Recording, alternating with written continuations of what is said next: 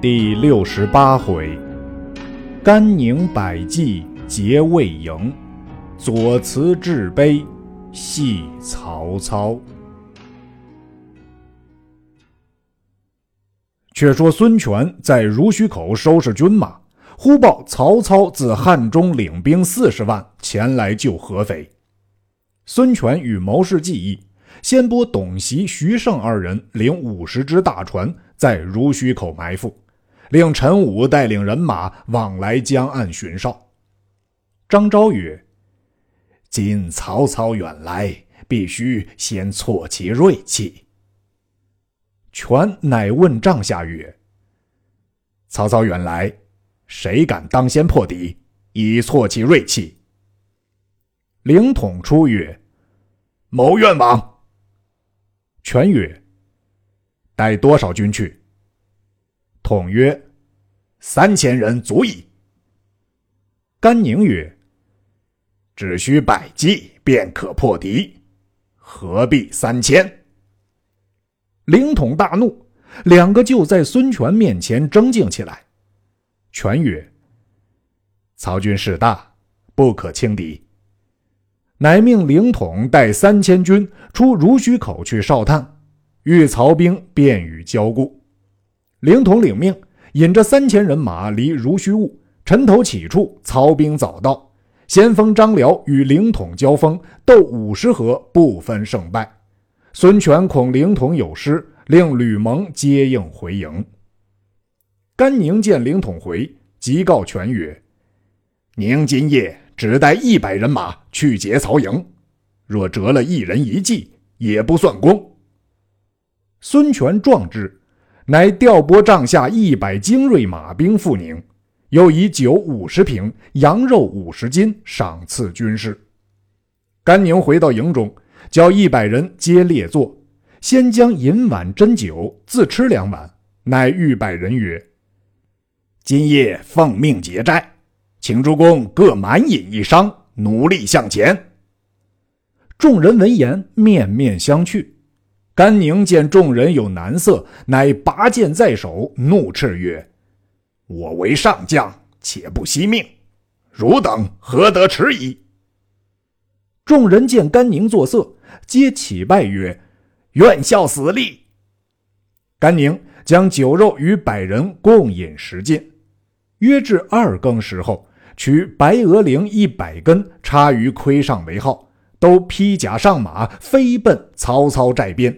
拔开鹿角，大喊一声，杀入寨中，径奔中军来杀曹操。原来中军人马以车仗、俘虏穿脸，围得铁桶相似，不能得进。甘宁只将百骑左冲右突，曹兵惊慌，正不知敌兵多少，自相扰乱。那甘宁百骑在营内纵横驰骤，逢着便杀。各营鼓噪，举火如星，喊声大震。甘宁从寨之南门杀出，无人敢打。孙权令周泰引一支兵来接应，甘宁将百骑回到濡须。操兵恐有埋伏，不敢追袭。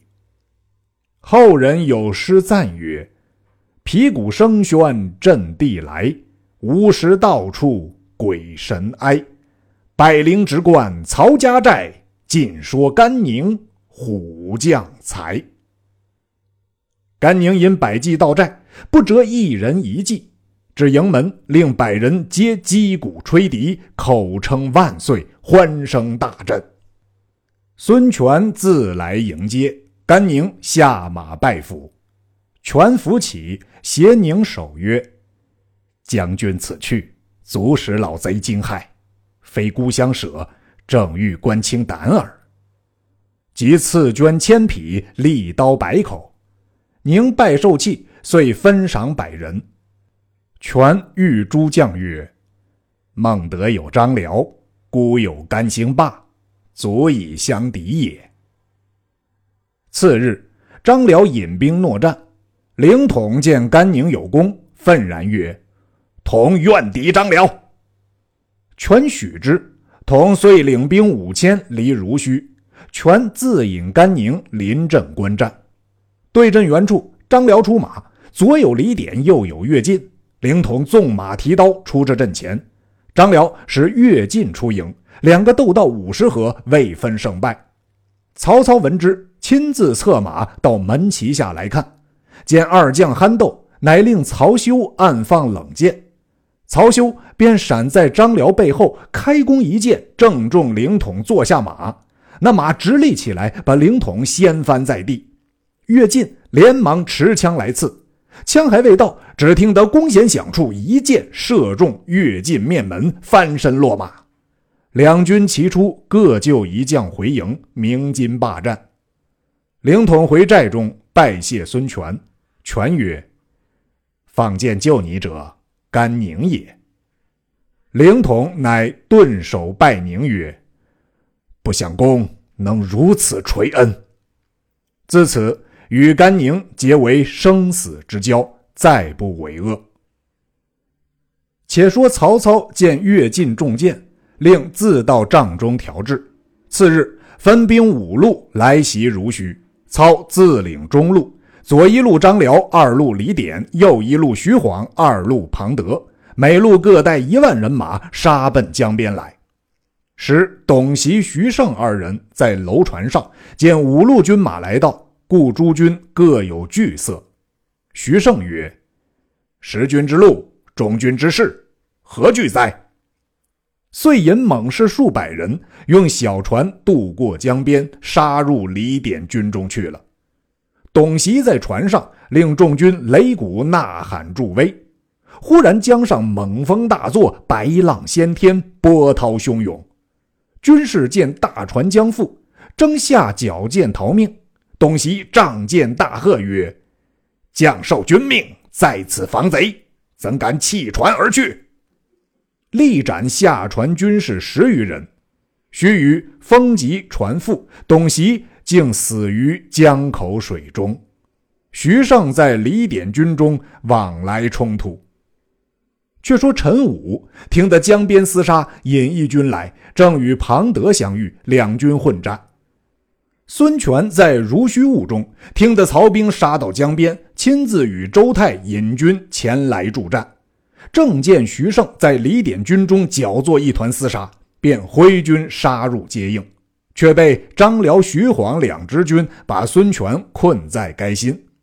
曹操上高阜处。看见孙权被围，即令许褚纵马持刀杀入军中，把孙权军冲作两段，彼此不能相救。却说周泰从军中杀出，到江边不见了孙权，勒回马，从外又杀入阵中，问本部军：“主公何在？”军人以手指兵马后处曰：“主公被围甚急。”周泰挺身杀入，寻见孙权，泰曰。主公可随太杀出。于是太在前，权在后，奋力冲突。太到江边，回头又不见孙权，乃复翻身杀入围中，又寻见孙权。权曰：“弓弩齐发，不能得出，如何？”太曰：“主公在前，某在后，可以出围。”孙权乃纵马前行。周泰左右遮护，身背数枪，箭透重铠，救得孙权。到江边，吕蒙引一支水军前来接应下船。权曰：“无亏周泰三番冲杀，得脱重围，但徐盛在该心，如何得脱？”周泰曰：“吾再救去。”遂抡枪复翻身杀入重围之中，救出徐盛。二将各带重伤。吕蒙叫军士乱箭射住岸上兵，救二将下船。却说陈武与庞德大战，后面又无应兵，被庞德赶到峪口树林从密。陈武再欲回身交战，被树珠抓住袍袖，不能迎敌，为庞德所杀。曹操见孙权走脱了，自策马驱兵赶到江边对射。吕蒙渐进，正慌间。忽对江一宗传道，为首一员大将，乃是孙策女婿陆逊，自引十万兵到，一阵射退曹兵，乘势登岸追杀曹兵，复夺战马数千匹，曹兵伤者不计其数，大败而回。于乱军中寻见陈武尸首。孙权知陈武已亡，董袭又沉江而死，哀痛至切，令人水中寻见董袭尸首，与陈武尸一齐厚葬之。又感周泰救护之功，设宴款之。权亲自把盏抚其背，泪流满面，曰：“卿两番相救，不惜性命，被枪数十，夫如刻画。”孤亦何心不待卿以骨肉之恩，为卿以兵马之重乎？卿乃孤之功臣，孤当与卿共荣辱，同休戚也。言罢，令周泰解衣与众将观之，皮肉肌肤如同刀剜，盘根遍体。孙权手指其痕，一一问之。周泰。具言战斗被伤之状，一处伤令吃一公酒。是日，周泰大醉，权以青罗伞赐之，令出入张盖，以为险要。权在濡须与操相距月余，不能取胜。张昭雇佣上言：“曹操势大，不可力取。若与久战，大损士卒。”不若求和，安民为上。孙权从其言，令布置往曹营求和，许年纳岁贡。操见江南即位可下，乃从之，令孙权先撤人马，吾然后班师。布置回复，权只留蒋辛、周泰守濡须口，进发大兵上船回秣陵。操留曹仁、张辽屯合肥，班师回许昌。文武众官皆议立曹操为魏王，尚书崔琰立言不可。众官曰：“如独不见荀文若乎？”琰大怒曰：“时乎时乎！会当有变，任自为之。”由于琰不和者。告知操，操大怒，收眼下狱问之。言虎目虬然，只是大骂曹操欺君奸贼。廷尉告操，操令杖杀崔琰在狱中。后人有赞曰：“清河崔琰，天性坚刚；虬然虎目，铁石心肠。奸邪必异，生节险昂，忠于汉主。”千古名扬。建安二十一年夏五月，群臣表奏献帝，宋魏公曹操功德极天祭地，一周末及，以晋爵为王。献帝即令中有草诏，册立曹操为魏王。曹操假意上书三辞，诏三报不许。操乃拜命受魏王之爵，免十二流，乘金根车，驾六马，用天子车服銮椅，出井入壁，于邺郡盖魏王宫，屹立世子。操大妻丁夫人无出，妾刘氏生子曹昂，因征张绣时死于宛城，便是所生四子。长曰丕，次曰张，三曰直，四曰雄。于是处丁夫人，而立卞氏为魏王后。第三子曹植，字子建，极聪明，举笔成章。操欲立之为后嗣。长子曹丕恐不得力，乃问计于中大夫贾诩。许教如此如此，自是。但凡操出征，诸子送行，曹植乃称述功德，发言成章；唯曹丕辞赋，只是流涕而拜，左右皆感伤。于是操移植乖巧，诚心不及丕也。丕又使人买主进士，皆言丕之德。操欲立后嗣，踌躇不定，乃问贾诩曰。孤欲立后嗣，当立谁？贾诩不答。操问其故，许曰：“正有所思，故不能及答耳。”操曰：“何所思？”许对曰：“思原本初刘景生父子也。”操大笑，遂立长子曹丕为王世子。冬十月，魏王攻城，差人往各处收取奇花异果，栽植后院。有使者到吴地，见了孙权，传魏王令旨，再往温州取柑子。时孙权正尊让魏王，便令人于本城选了大柑子四十余担。星夜送往邺郡，至中途，挑担一夫疲困，歇于山脚下，见一先生，渺一目，跛一足，头戴白藤冠，身穿青襴衣，来与脚夫作礼，言曰：“你等挑担劳苦，贫道都替你挑一间，何如？”众人大喜。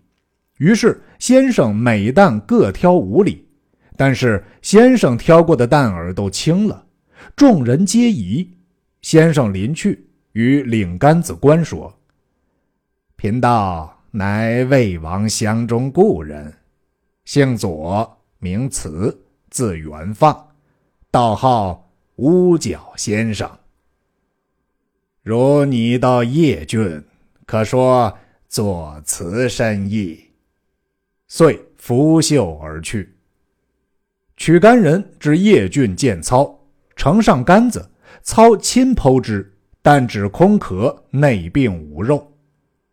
操大惊，问取干人，取干人以左慈之事对，操未肯信。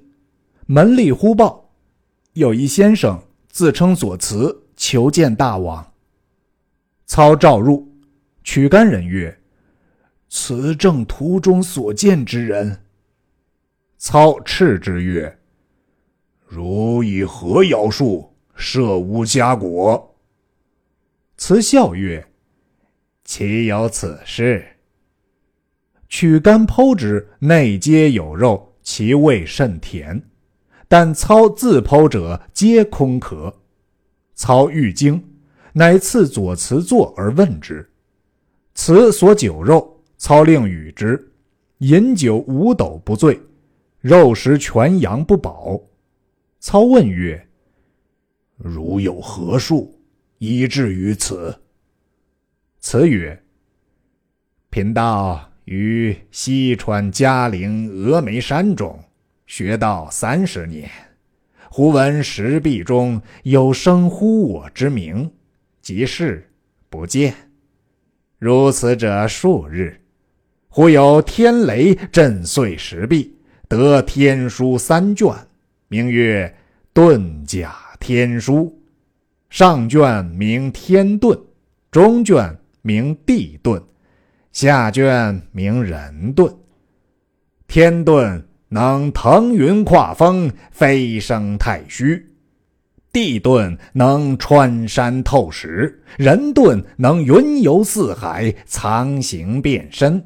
飞剑制刀，取人首级。大王位极人臣，何不退步，跟贫道往峨眉山中修行？当以三卷天书享受。操曰：“吾亦久思急流勇退，乃朝廷未得其人耳。”慈笑曰。益州刘玄德乃帝室之胄，何不让此位与之？不然，贫道当飞剑取汝之头也。操大怒曰：“此正是刘备细作！”贺左右拿下，此大笑不止。操令十数狱卒捉下烤之。狱卒着力痛打，看左慈时却吼吼熟睡，全无痛楚。操怒，命取大家铁钉钉了，铁锁锁了，送入牢中监收，令人看守。只见枷锁尽落，左慈卧于地上，并无伤损。连监禁七日，不予饮食。即看时，慈端坐于地上，面皮转红。狱卒报之曹操，操取出问之，慈曰：“我数十年不食，亦不妨。日食千阳，亦能尽。”操无可奈何。是日，诸官皆至王宫大宴，正行酒间，左慈足穿木履，立于筵前。众官惊怪，左慈曰：“大王今日水陆俱备，大宴群臣，四方异物极多，内中欠少何物？贫道愿取之。”操曰：“我要龙肝作羹，汝能取否？”慈曰：“有何难哉？”取墨笔于粉墙上画一条龙，以袍袖一拂，龙腹自开。左慈于龙腹中提出龙肝一副，鲜血上流。操不信，斥之曰：“汝先藏于袖中耳。”慈曰：“即今天寒，草木枯死，大王要甚好花，随意所欲。”操曰。我只要牡丹花。慈曰：“一耳。”另取大花盆放檐前，以水熏之，请客发出牡丹一株，开放双花。众官大惊，邀辞同坐而食。少客，袍人尽愉快。词曰：“快必松江鲈鱼者方美。”操曰。千里之隔，安能取之？慈曰：“此亦何难取？叫把钓竿来，于塘下鱼池中钓之。请客钓出数十尾大鲈鱼，放在殿上。”操曰：“吾池中原有此鱼。”慈曰：“大王何相欺也？”天下鲈鱼只两腮，唯松江鲈鱼有四腮，此可辨也。众官视之，果是四腮。此曰：烹松江鲈鱼，须子牙姜方可。操曰：汝亦能取之否？此曰：一耳。另取金盆一个，此以衣覆之，须臾得紫牙江满盆，尽上操前。操以手取之，忽盆内有书一本，题曰《孟德新书》。操取视之，一字不差。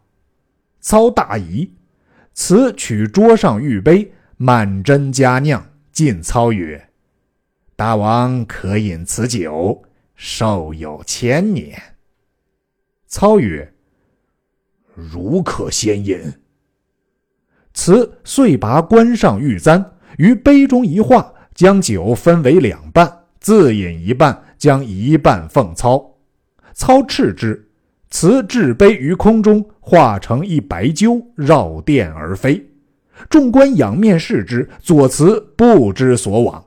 左右呼报，左慈出宫门去了。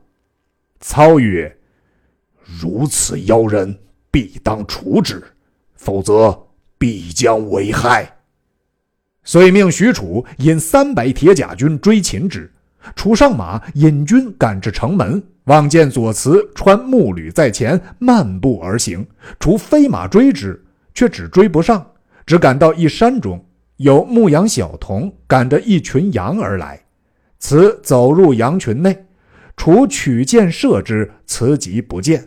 除尽杀群羊而回，牧羊小童守羊而哭。忽见羊头在地上做人眼，唤小童曰：“如可将羊头都凑在死羊腔子上。”小童大惊，掩面而走。忽闻有人在后呼曰：“不须惊走，还汝活羊。小童回顾，见左慈已将地上死羊凑活，赶将来了。小童急欲问时，左慈已拂袖而去，其形如飞，疏忽不见。小童归告主人，主人不敢隐晦，报知曹操。操画影图形，各处捉拿左慈。三日之内，城里城外所捉苗一木、跛一足、白藤官、青懒衣、穿木履先生，都一般模样者，有三四百个，轰动街市。操令众将将猪羊血泼之，押送城南教场。曹操亲自引甲兵五百人围住，尽皆斩之。人人颈腔内各起一道清气，到上天聚成一处，化成一个左慈，向空招白鹤一只起坐，拍手大笑曰：“徒属随金虎，奸雄一旦休。”操令众将以弓箭射之。忽然狂风大作，走石扬沙，所斩之师皆跳起来，手提旗头，奔上演武厅来打曹操。